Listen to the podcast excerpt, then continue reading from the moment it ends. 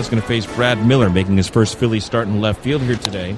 A high fly ball to deep right field. Ramirez going back. It is gone into the second deck. Brad Miller with his third home run of the year. He's given the Phillies a three to one lead.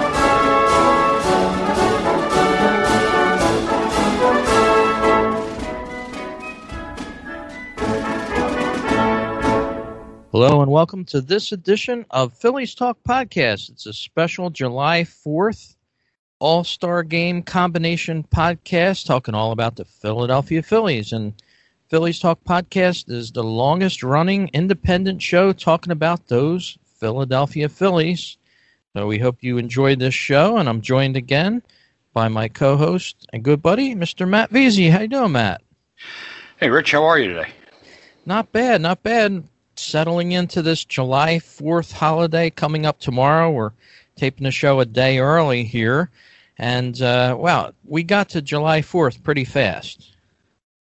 We, that we did. Uh, I don't even want to talk about it, Rich. Uh, at 57 now, uh, they, every day and year and month seems to pass too fast. It's like, where did that year go?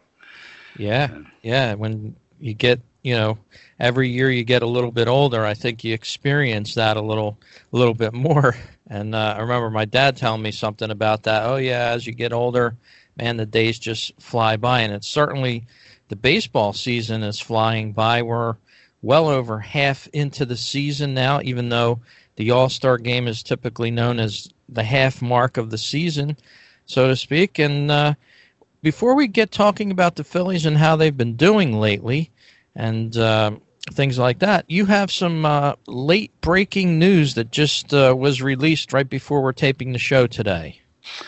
Yeah, I'm sure a lot of the Phillies fans, at least those who were up this morning, have heard already. But uh, all the charges were dropped in the domestic violence case this morning against Odubel Herrera. Uh, his girlfriend actually showed up with him hand in hand. Uh, they walked hand in hand into the Atlantic City Municipal Court and uh, those domestic assault charges that stemmed from the uh, violent incident that they had at the Atlantic City Casino back in May. uh, Herrera's charges have been dropped. It's uh, tentative. I guess it's uh, it's based on the, the court said uh, he's undergoing some counseling right now, and as long as he completes that counseling within 60 days and provides some type of certification that he did that, then the com- all, all charges will be completely dropped. His record will be exonerated, all that kind of stuff. Um, he doesn't even have to return to court. That that paperwork can be faxed into the court. So looks like Odubel is especially considering that she walked in hand in hand with him, and uh, they, they looked like they've come to whatever reconciliation of terms in their personal relationship that's taken place. The legal system looks like it's about to exonerate him. So we're going to have to see what happens next with Major League Baseball and, and the Phillies. Yeah, and that's um, good news for Odubel. I know we spoke about it for a minute or so before we started the show. Good news for him. A few weeks ago, I tweeted out this very outcome um, scenario. I kind of predicted it in New Jersey here anyway. You know, with things like this, and probably across the country, uh, things happen between couples sometimes. Not always does it lead to violence with one regard or another. We don't know the whole story of this. We probably will never know the whole story. We don't know if she got physical with him first and he retaliated and she pressed the charges. We don't know basically what happened at the Golden Nugget Hotel Casino. I personally don't even care what happened. With myself, I care more or less about the baseball field and how a player does on the field. But as you said, uh, looks like He's going to get exonerated. What will happen next with the Phillies? I I kind of think that he'll be back in center field pretty soon for the Phillies. Um, and that might be a good thing for the Phillies. Uh, he was part of this chemistry early on that the Phillies were doing pretty well, even though he wasn't setting the world on fire. It just seemed like it, he was part of a better part of the Phillies, so to speak, earlier on in the season. Yeah, I guess I, I do have a slightly different take than you, Rich, and probably you know part of it has to do with my law enforcement background, but um, part of it has to do with what I've been exposed to as far as fan reaction to Odubel even prior to this incident on social media and in my personal conversations. And from the law enforcement perspective, I saw this regularly as a Philadelphia police officer and supervisor. Uh, domestic violence incidents happen out there. Sometimes they're what we might term, you know, relatively minor. Other times they're a little more serious. But I've either way, I've seen it many times where the perpetrator gets off, gets away with it because for whatever reason the victim decides to reconcile or settle it out of court or not proceed with the charges for some other reason. there have been cases where it was due to threats, uh, but I don't, or intimidation. I don't believe that's the case here. Pretty obvious the way she walked into court with him hand in hand that uh, they've reconciled on some on some level. So uh, yeah. I.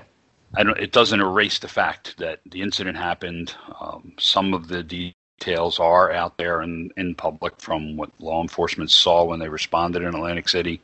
Yeah. The fans have really expressed, uh, I've seen a lot of negative uh, feelings expressed on social media. and I, I think it's going to be very difficult, personally. I think it's going to be very difficult for the Phillies to bring Odubel Herrera back to the team and insert him back in their lineup. But we'll see what happens. Absolutely. And I'll just harken back to we really don't know what happened between the two, and I'm not condoning any any violence towards women or vice versa. I've it seems like this is behind him, and he may be a member of the Phillies again, and may be contributing to a winning ball club. And Matt, that's what we've seen in the last couple days. A little hiccup here and there. Uh, we're going to mention a little bit about the uh, mystery of the bamboo, as we heard on the opening here, special opening with uh, Brad Miller bringing some of that bamboo to break the Phillies' losing streak at seven games there a couple of weeks back now, um, 10 days ago or so. It seemed to work back then. Yeah, it was a you know it was a little fun uh, interjection into the season, uh, a little levity, lightened up the mood in in the clubhouse and around the team, and even in the fan base for a little while. Uh, you know, whether you subscribe to Good Luck Charms or what have you. Uh, I won't say it worked. You know, the team won, and it, and it provided some lightness and, and levity for that was really needed at the time because things weren't going really well there. Um, whether whether the real cause of the turnaround was bamboo or whether the real cause of the turnaround was what I like to refer to as the New York mess uh, I think that that was more likely was that the mess came to town, and uh, they they continued to be the mess that they are this season, and of course referring with levity to the New York Mets, who are yeah. now eight ga- eight games under 500 after they themselves had been in first place. Uh, at some point back in, uh, I believe it was late April before the Phillies took over that spot. So uh, it's been a terrible season for the Mets. It was nice to see them come in here and the Phillies to get those four big wins, and especially the way that they did it. There were a couple of nice rallies, come from behind deals, walk offs. So uh, yeah. it's really now uh, more than about bamboo. Uh, I want to see Brad Miller play well, and I want to see the Phillies win more consistently. Absolutely, and they have been back on the winning side. We saw uh, Aaron Nola just last night in Game One of the series in Atlanta, and that was a game that you wrote about exclusively on PhilliesNation.com, described as a must-win for the Phillies. Yeah, they. You're talking about uh, the opener in Atlanta. Yeah.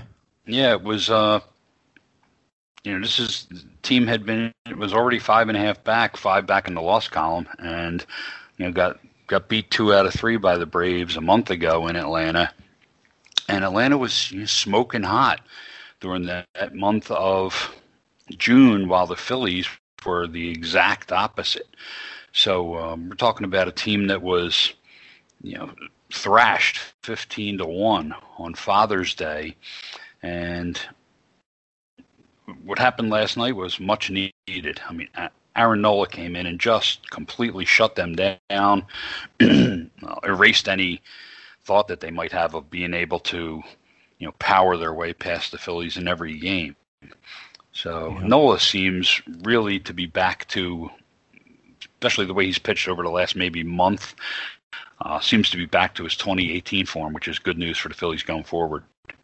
Yeah, and you spoke about his 2018 form. Uh, he was on pace to become eligible for possible Cy Young consideration award uh, last year, and uh, all of a sudden, you know, this year he's become very um, not kind of the worst pitcher you'd want to see, but not very Aaron Nola like. And uh, last night, picking up his seventh win of the season, he's seven and two and has lowered his ERA under four. He's at three point eight nine for the Phillies as of right now, and uh, eight strikeouts. And he he stayed into the game, into the uh, well into into the game, handing it over to Neris, which Neris closed the door on the Braves last night, and he really looked like he's picked his game up a notch for last night as well, blowing by some fastballs uh, with the Braves there, and um, he he just looked like a little different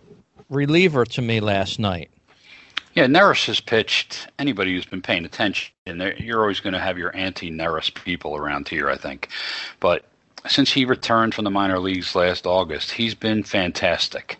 Uh, he's had a couple of hiccups, and trust me, every reliever not named Mariano Rivera is going to have hiccups, and that includes, you know, Aroldis Chapman, Craig Kimbrel, guys like that who are probably the best in the game today. Um, Neris has had maybe two or three hiccups, and if fans are ner- nervous when Neris comes into the game now, I've heard that from a couple different fans. That's on the fans because Neris's results have been phenomenal since last August. Uh, he, of course, he blew to save his last time out prior to this, which is another the reason we're all glad to see what happened last night. But you do have to take into consideration that the last time he was being used for the third straight game, um, you know, the, it, the way that pitchers are developed and utilized these days, that just may not be the smart thing. You know, maybe you just can't use a guy three straight days. Uh, you certainly can't do it and expect him to be as good on the third day as he was on the first. He seemed to come out last night uh, with something to prove. You know, he was rested.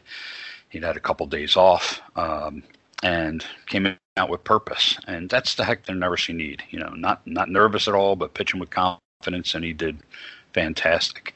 Nola, uh, you know, can't say enough about him. That was his something, I believe, something like his eighth or ninth quality start this year, but it was his third in a row, uh, third straight time he's gone at least seven innings. He's gone eight twice there, and it's his fourth in the last five quality start. So, what Aaron Nola has done since his June 9th start at home against Cincinnati, so basically his last five starts, uh, has to me shown that he's he's back. I don't think we're going to have to worry about him from here on out. Yeah, and the Phillies have been playing the Braves pretty tough. That's the funny thing so far about the Phillies 2019 season. They can't seem to play the uh, Miami Marlins very well lately, but when they take on the Braves, which is a team that they're in fighting for for first place, they seem pretty good. It's a, just a weird anomaly about this team. It's frustrating. You know, they're six and seven against the Marlins, and got got beat up pretty good in two straight weekends. Um, and that, those two weekends against the Marlins really set them back. If if you consider uh, that the Phillies are five and two against the Braves, but they're six and seven against Miami so far, and the Braves, on the other hand, in playing the Marlins, they've fashioned a eight and one record against the Marlins. So yeah. the the difference in the division is the Miami Marlins right now. You know, eight and one against Miami uh, to six and seven for the Phillies.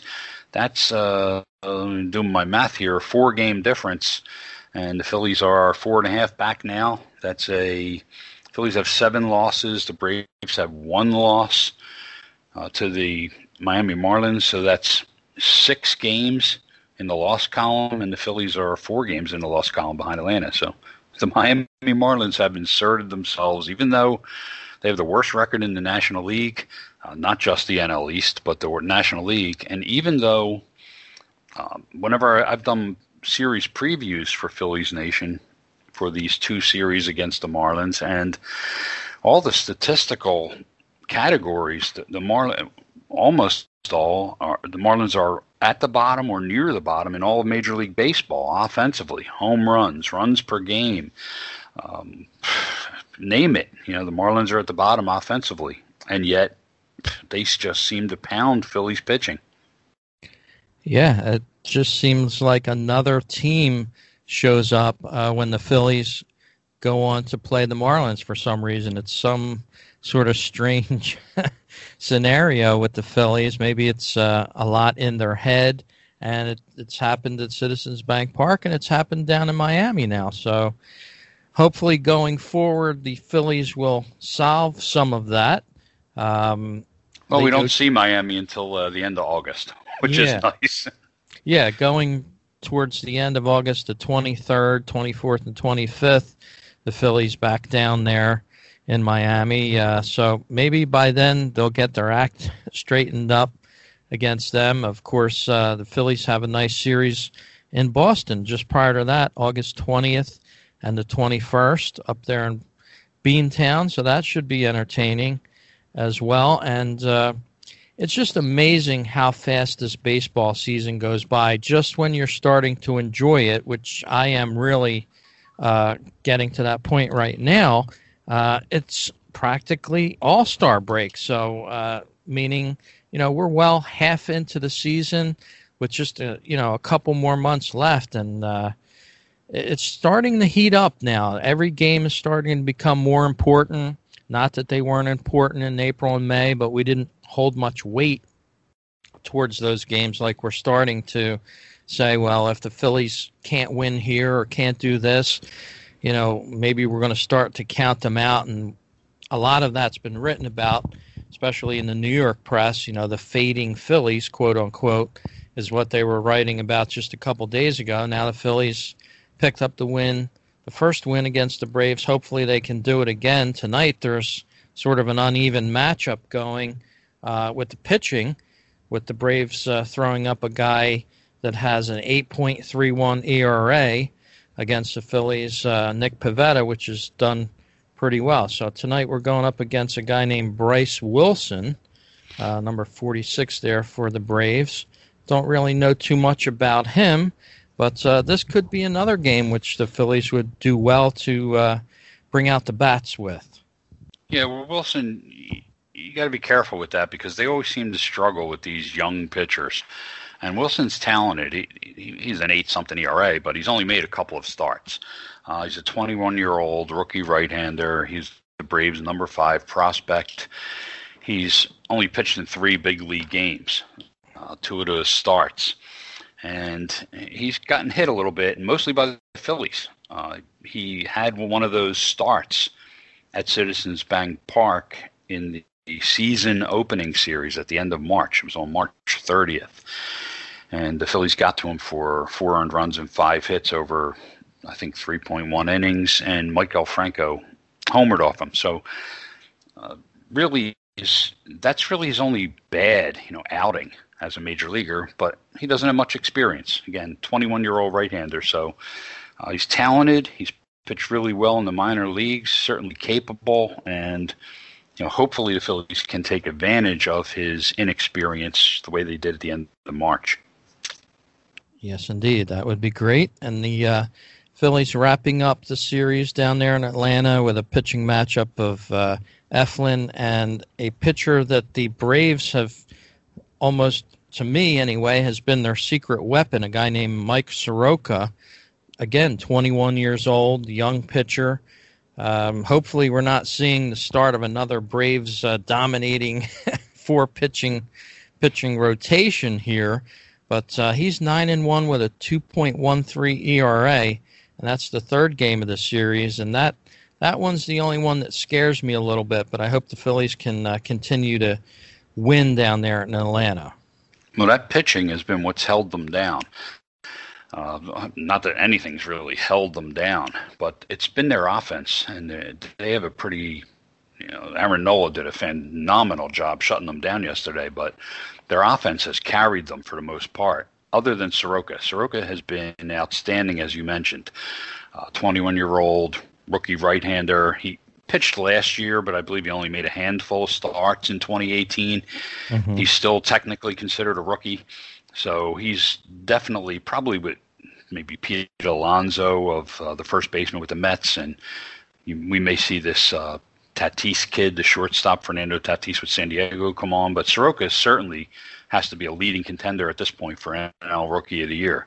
He's nine and one, two one three ERA. His WHIP's below one. He's only given up 64 hits over 84.2 innings. Uh, he's not a big strikeout guy, but he just almost like a Tommy Glavine, You know, he he just beats you and he and he keeps you from getting hits. He, he's a smart kid, uh, so it, it's going to be a test on Sunday. So it'd be nice. Be, be nice if the Phillies bats showed up on Saturday night against the other rookie Wilson and uh, maybe clinch the series. Yeah. And that way they can not have to worry about that against Soroka and just go tough and try to see if they can get a sweep. But tonight's game is important since you are facing a guy who is not only that talented tomorrow, but who's that hot too. Absolutely. We'll have to see what happens. Uh, Phillies and the Braves matchup just prior to the All Star break here. And uh, Phillies, um, leading up to the All Star break, I was comparing the 2019 Phillies to the 2008 World Championship team. And there's somewhat similar comparisons to this. Uh, June was a terrible month for the 2008 Phillies. June was a terrible month for the 2019 Phillies, but remains to be seen if the Phillies of 2019 here can continue uh, some sort of a winning pace and get up to that point, which will allow them to get into the playoffs. Yeah, there's a, actually a Twitter account, and I apologize to the to the owner for not knowing that it might even be at 2008 Phils. I think something like that, P H I L Z. But there's an account that follows uh, regularly the the performances of the 2008 Phillies. Uh, kind of recaps that season or rehashes it, and they're constantly comparing the records of the two teams. And the the type of thing you mentioned that they struggled during June, but that's we got to be really careful with that comparison because not only do we know first of all that that team won a world championship, but that team was just way more talented. We were talking about a team that had an MVP caliber caliber Ryan Howard hitting 48 yeah. home home runs and knocking in 146. Nobody on this team is going to do that, at least not this year. Uh, Chase Utley hit 33 home runs. Pat Burrell hit 33 home runs for that team. Jayson Werth hit 24 home runs. And you had a bench that had veteran guys. You had Geoff Jenkins, Chris Coste, Greg Dobbs, Eric Bruntlett. You know these, uh, even So Taguchi, Matt Stairs, who came on uh, as a late season addition. So uh, the bench was just far and away more, uh, more, more consistent, more proven, just better, you know, than this team's bench, which is it's still going to be, I think, uh, in the end, if they don't find guys like that, it, it, could end up proving an Achilles heel over 162 games. Uh, the the back end of the starting pitching rotation, getting more consistency, especially from the four or five starting slots, uh, and and the bench, uh, getting a couple of more productive uh, uh, power run producing type types to come off of that bench.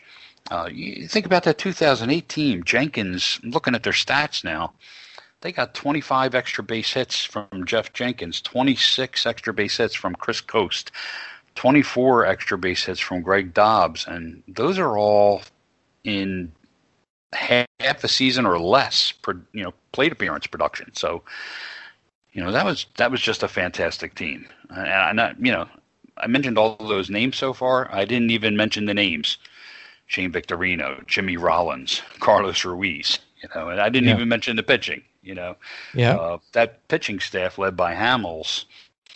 uh, that was probably their Achilles heel. And, you know, what a tremendous job Joe Blanton did after they acquired him. So this team could certainly use the acquisition at the trade deadline here of a Joe Blanton, uh, a guy who would go 4 and 0 for you uh, over 13 starts. Yes, indeed. So we'll have to see. Uh, and it's always great to look back at a team and then you can reference reference that and say, you know, what what a great pickup a certain player was. Like if this Phillies team went deep into the playoffs this year, we'd have to recognize Jay Bruce right off the bat so far. And we're we're just at the All Star break right now. I think the Phillies have well uh, served well by that pickup of of Jay Bruce, and we haven't seen the best of Bryce Harper yet. I mean, quietly he's having a good season numbers wise, and he's probably going to equal what he did last year with the Nationals, with maybe 30 home runs and over 100 ribbies. If that's worth it for the Phillies, then of course that's a great thing. But we haven't seen Bryce come out and start, you know, having a game like he had the other night with four RBIs, going three for four, which we need a lot more of from him for this team to take it to the next level. So, we'll yeah, I'm thinking see. that he mm-hmm. and I, I, still believe he and Hoskins are. You know, it was just over a week ago that the calendar turned to summer, and like you said, we're we're not even quite at the All Star break yet. So I over July and August, I expect to see Harper and Hoskins at some point really really put it together together you know, and and uh, really be a formidable three four production uh, uh, combination for the Phillies, more so than they have. They've had nice seasons so far, okay seasons, you know, maybe uh, right where we expect them in certain categories, but Harper can certainly go off uh, and have yeah. a, a, hot month and, and elevate his stats. And Hoskins can be a little more consistent, I think, at the plate than he has been. So I, I think we're going to get more out of those two. Yeah, and as we know, uh, baseball is a lot about chemistry. We had McCutchen go down with the injury. Maybe that was the reason the Phillies went in and picked up Jay Bruce. Maybe not. Maybe they had their eye on him anyway. But uh, certain things happen, and the chemistry makes a big part of a ball club. And we'll hope that that uh, chemistry improves for the Phillies. And isn't it so much better to talk about them when they win? I know I've listened to other podcasts, and you specifically mentioned the Mets and how bad they've been doing. I have a good buddy that does the Mets Musings podcast in New York, and it's it's painful to hear some of the shows. I mean, just the downtrodden bullpen that they have, and they just can't seem to win. And uh, but I don't want to feel sorry for the Mets because you know that's what baseball's all about, especially fan wise. When you're losing, the Mets fans will just mash it in your face like like no tomorrow. I I don't try to do that as much, but you know, a team when they're winning, I would like it to be my team. Sure. And you, you know, you mentioned that it's important that chemistry and uh, character of the players and uh, Bruce was uh, seems to have been anyway a fantastic pickup in that regard. McCutchen was brought so much to this team. Was so obvious uh, over his first two months that he was here, three months if you want to go back to spring training, and he's still doing. It. If you follow him on social media, he's very active on uh, Instagram and on Twitter, and he's he's there every game making comments uh, he's still plugged in, and he he it's his intention when he's cleared medically to do so to rejoin the team and try to travel around with them at times and and be in the clubhouse when he's able to do that without it being a detriment to himself uh, physically in his recovery. But Bruce has been phenomenal. I mean, he he's won a few games for them already directly.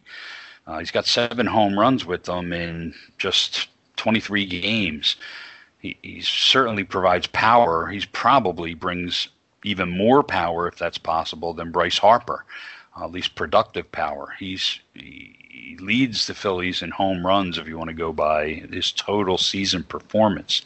Uh, he's just been a fantastic pickup, and it's a shame in, in regard that McCutchen went down because Bruce was picked up to be that guy that I was talking about earlier. That that guy that bolsters the bench that allows you maybe to you know, I think we what we would have seen had McCutchen stayed healthy was we would have seen Bruce pick up some innings at first base, giving Hoskins a blow against some tough right-handers. We would have seen Bruce slide into left field and McCutchen play some center field. He would have certainly had McCutchen stayed healthy. Bruce would have given the team a lot more. Your depth is you can't can't help but be hurt depth wise by losing a starting player like McCutchen for the season, especially early on. Uh, but Bruce has certainly stepped in and been a fantastic, if you will, replacement in left field. Yes, he has been almost like a quote unquote Matt Stairs type of pickup uh, by the Phillies. And uh, we'll see if Jay Bruce can continue his magic with the Phillies as we head into the All Star break. And this year, the All Star break is celebrating its 90th anniversary, uh, going to be held at Cleveland's Progressive Field. Um, July 9th, 7:30 start, and I'm so glad it's an early start. It'll allow some of us East Coasters to uh, catch most of this game. Yeah, and uh, Phillies have one representative at this point, JT Realmuto. I guess it's possible that we don't. Of course, we never want anyone to be injured, but one of the other players on one of the other teams could end up being injured, and possibly somebody like a Kingery or a Nola or Neris or somebody like that could be named as a replacement. So we'll see if that, that happens. But uh, JT certainly deserves his All Star nod. He's one of the top catchers in in all of baseball. Maybe the top catcher all around in the National League. Although Willson Contreras certainly uh, can argue that with the Cubs, he's starting his second straight all Star game for the National League behind the plate. But Realmuto has been a nice pickup for the Phillies, and they still have him for another year after this year. Hopefully, they can get some type of extension done with JT. I think that'll be important and an interesting thing to look at going forward. Yeah, he's been pretty solid for the Phillies. Um, sixth time for the All Star game for Cleveland overall since the uh, All Star game was started. First game or first time rather since 1997 that Cleveland has hosted this event. And just this year earlier in the year it was noted that the Phillies will celebrate the game in 2026 hosting the game for the 250th anniversary of the United States and that seems like a long way away to me does it to you it does, but we know how that works, Rich. You know, it's going to yeah. go like go by like a snap. So um, I'm I'm carrying some a partial Phillies t- season ticket plan right now, and you know that's incentive for me to hold it. Uh, mm-hmm. Last time last time I did this uh, during the World Series run, I think we held them for five or six years. Gave them up yeah. for a couple of years during these dark days um, recently, but uh, we got them back, and I'm going to try and hold on to them and you know that that's some good incentive out there. I've, last time the All Star Game was here, I believe it was somewhere around 1996, maybe. Or, uh, I remember going to the All Star Fan Fest mm-hmm. at the convention center, which was virtually new back then. But I didn't get to go to the actual game. And when I when I was here in '76 at, at, the Vet, uh, I was just a kid, 14 years old, and followed it on the game with interest, but I didn't get to that one. So I'm gonna I'm gonna try to get to this one. God willing, you know, we're still around in 2026. Yeah. sure, of course. Yeah, I I'm with you there. I've never been to an All Star game yet. Um, I'd like to attend one as well. You know, um, next year it's in L.A., so I probably won't go to that. But um, yeah, as you said, maybe if you have a a fund you could start a dollar or two a day you'd, you'd come up with enough money to buy great seats for uh, 2026 maybe uh, put your all-star fund away and start now you'd probably get a, a pretty decent seat but uh, yeah the phillies seem to host this around um, significant events with the country as far as uh, milestones and of course, we remember back, we both remember back to the 76 year when the Phillies hosted the game against um, National and American League, the All Star game at the Vet. And that was uh, many moons ago, the dark ages of the 70s, it seems like. But uh, to us, we remember a, a rocking vet that you know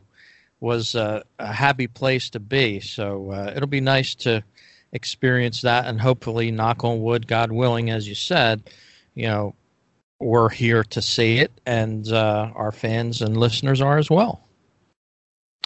Yeah, you wonder if you know future, you know, future real hardcore baseball fans will look back on things like the All Star game as they get older, the way we do, looking back on something like the '76 All Star game. I mean, that uh, you're getting me to pull it up now, and that '76 uh, All Star game featured guys like Pete Rose, Joe Morgan, Johnny Bench, uh, Rod Carew, George Brett, you know, Hall of Famers. Yeah. Um, and even some interesting characters. The starting pitcher for the American League in that 76 All Star game was Mark the Bird Fidrych.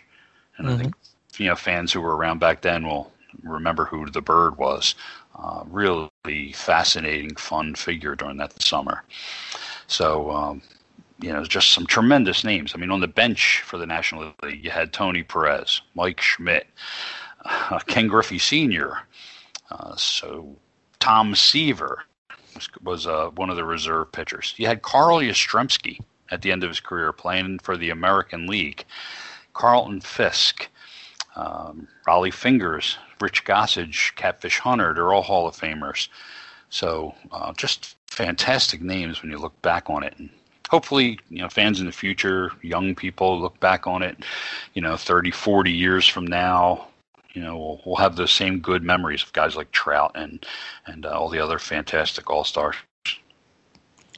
Yes, we will. And one of the things I remember so much about Citizens Bank Park and that that era of Phillies baseball is the organist at at uh, Vet, Vet, Stadium. At Vet Stadium is what I meant to say. Uh, I think the Phillies need an organist again. They need that uh, schlockiness about the vet that had the hands clapping when they wanted the fans to clap. Yeah. You know, like I mean that that was like you know the the song, and I don't want to murder it here, but then then then then you know yeah, yeah. that was the '70s. That was the vet. That was baseball, and you know a lot of that's missing at Citizens Bank Park. You you get a little quiet sometimes in there and that isn't always how it was in the vet. Or you get the you know piped in, you know, modern music. But uh, yeah, an organist. There are still some ballparks in baseball that utilize an organist. With with the Phillies for years, maybe decades, it was Paul Richardson, and I, always remember him. There, fans can dig this up if they want because they're out there. 1980 highlight videos went from that season and when the team won the World Series. And I remember Paul Richardson had a little snippet where he was being interviewed, and he was mm-hmm. talking about that uh, idea of, like you said, the clapping hands and that dun dun dun dun. And he was talking about how a lot of it's timing. You know, uh, sometimes if he came in with that stuff at the wrong moment, the fans didn't pick it up. But when he came in with it at the right moment, it added to the flavor of the ballpark. So, yeah, Paul Richardson was certainly a part of that uh, Veterans Stadium experience for decades. Yeah, and I remember meeting him briefly at Citizens Bank Park uh, before he passed away. Um, he used to have an organ set up out there in Ashburn Alley and would play, you know, prior to games and things like that. You could go out and meet him and talk to him, and uh, seemed like a nice guy. But yeah, the Phillies need something like that. I think a little less digital, a little more human input, and we see that down in Atlanta. It seems to work well. They have an organist of many years, and he's a personable guy. He's always on Twitter, interacting with the fans, and just to pick up on something you said earlier in the podcast about players that use Twitter and other mediums to communicate with the fans. We didn't see that back in the early 80s, the mid 80s, and going back into the 70s, obviously, because those technologies didn't exist back then. But uh, it was more focus on baseball and less focus on you know little things that the players had to bring up because they didn't have these mediums to do it. But uh, what a fantastic world it is now that you can see uh, different tweets from players, their contributions to the game, um, things that they do or things that inspire them. Um, well, it's pretty pretty neat. Yeah, social social media has certainly changed everything, and I mean, for example, I think we mentioned it, uh, or, I mentioned it today on in a conversation that I was having on social media with a couple of fans. Was you, you see with this Odubel incident, uh, would in prior years we've certainly seen even here in Philadelphia, even involving the Phillies, where there have been similar incidents involving a similar type of situation uh, with a big player, and fortunately for those that player uh, and and anyone who something similar to that happened with and that would be controversial in the days prior to social media, you got some stories in the newspaper, and that was pretty much it. Uh, today, something happens, and it it never disappears. You know, yeah. thousands, tens of thousands of fans have uh, the ability to comment and they do and they'll recycle it. And you can't you can't bury anything these days. And i think that's a good thing that you can't bury. There's more conversation and i think it, it brings more to light and it, it allows for uh, justice maybe to happen a little bit more and it allows for uh, people to vent their frustrations and express Yeah. their opinions. And you're seeing it with this Odubel thing and, and that, that's just one example. And I'd just like to say, you know, on the terms of justice, quote unquote, perceived justice is what I would want to call it with social media because we, we weren't there. We don't know. Uh, I heard Jimmy Rollins talk about uh, clubhouse situations when he was broadcasting uh, a week or so ago with the Phillies there in Citizens Bank Park. And he says, you know, unless you're in the clubhouse, you don't know what happens. You don't experience what these players are thinking or talking about or acting on you know? So how can you really comment on something that you don't know about? And that's what i feel with certain incidences that happen. We have our opinions of course but we really don't know the facts. So how can you have a great opinion if you really don't have all the facts? So i would like to call that perceived justice um, Sure. I think As- what um, what I'm getting, what I think, what I alluded to when I said that, uh, I really wasn't talking specifically about the Odubel situation with the justice. I meant it allows for the spotlight to be shined, uh, which allows for the opportunity for justice, or as you say, perceived justice, to Yeah. take place. In, in prior days, when all you had was the the actual formal press, um, Yeah. there was an easier opportunity to sweep things under the rug yeah to have that influence of editors, the editorial boards that can decide what was going to be a story and isn't. Uh, today, that's not the case. Today, the people decide uh, much more than they used to. Plus, yeah, and plus, it, it wasn't something that was hashed upon for days on end and weeks on end. And, you know, every Bob, Susie, Betty, and Joe had a comment about it Yeah, that yeah. we heard. I mean, privately they did back in, in the days before social media, but the voices weren't heard, as you said. Their, their commentary is now out there. Um, and, you know, it, it works good and it works bad sometimes, but. Uh, It's conversational Thunderdome. yeah, yeah, it's it's the world we live in today. That's for sure. But uh, well, it was a fun podcast here. Uh, we got to the All Star break very fast. I hope the Phillies continue winning, whether it be from the bamboo that Brad Miller brought into the clubhouse and seemed to take on a little fire for a couple days, and it died out as we were talking about. But uh, yeah, why don't you let the uh, listeners know where they can find you, Matt? Of course.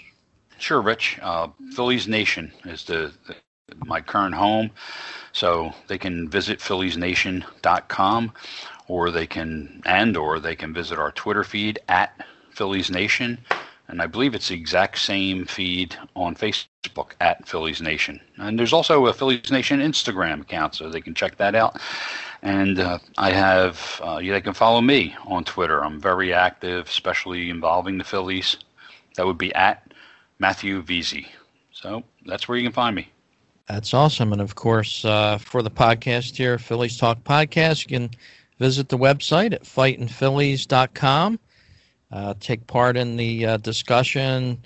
Let us know what you think. Uh, there's a SpeakPipe page, right? link right on the page there at Fighting Phillies. You can send your own audio. Not many people do it, so you want to be the first one to get an audio clip on the podcast here in a long while. Just visit the page and follow the instructions. Very easy to do with a computer with a microphone attached to it. You can have a voice here on Phillies Talk. Matt, it was great talking to you about the Phillies. I'm just watching uh, MLB Network right now. We're four and a half games back, and we're uh, into the wild card though, along with the Cubs right now. So uh, a little early to be starting talking about that, but it seems like everybody's talking about the playoffs already.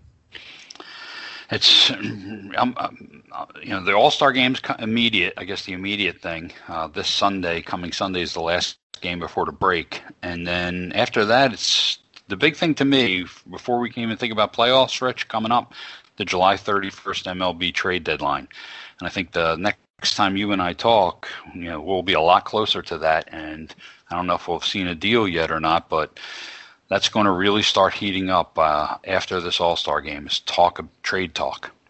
Yep, that's for sure. We'll be talking about it right after the All Star game on Phillies Talk. Thanks everyone for listening, and have a great day. And take care now. Stay tuned for more Phillies baseball talk on the next Phillies Talk podcast.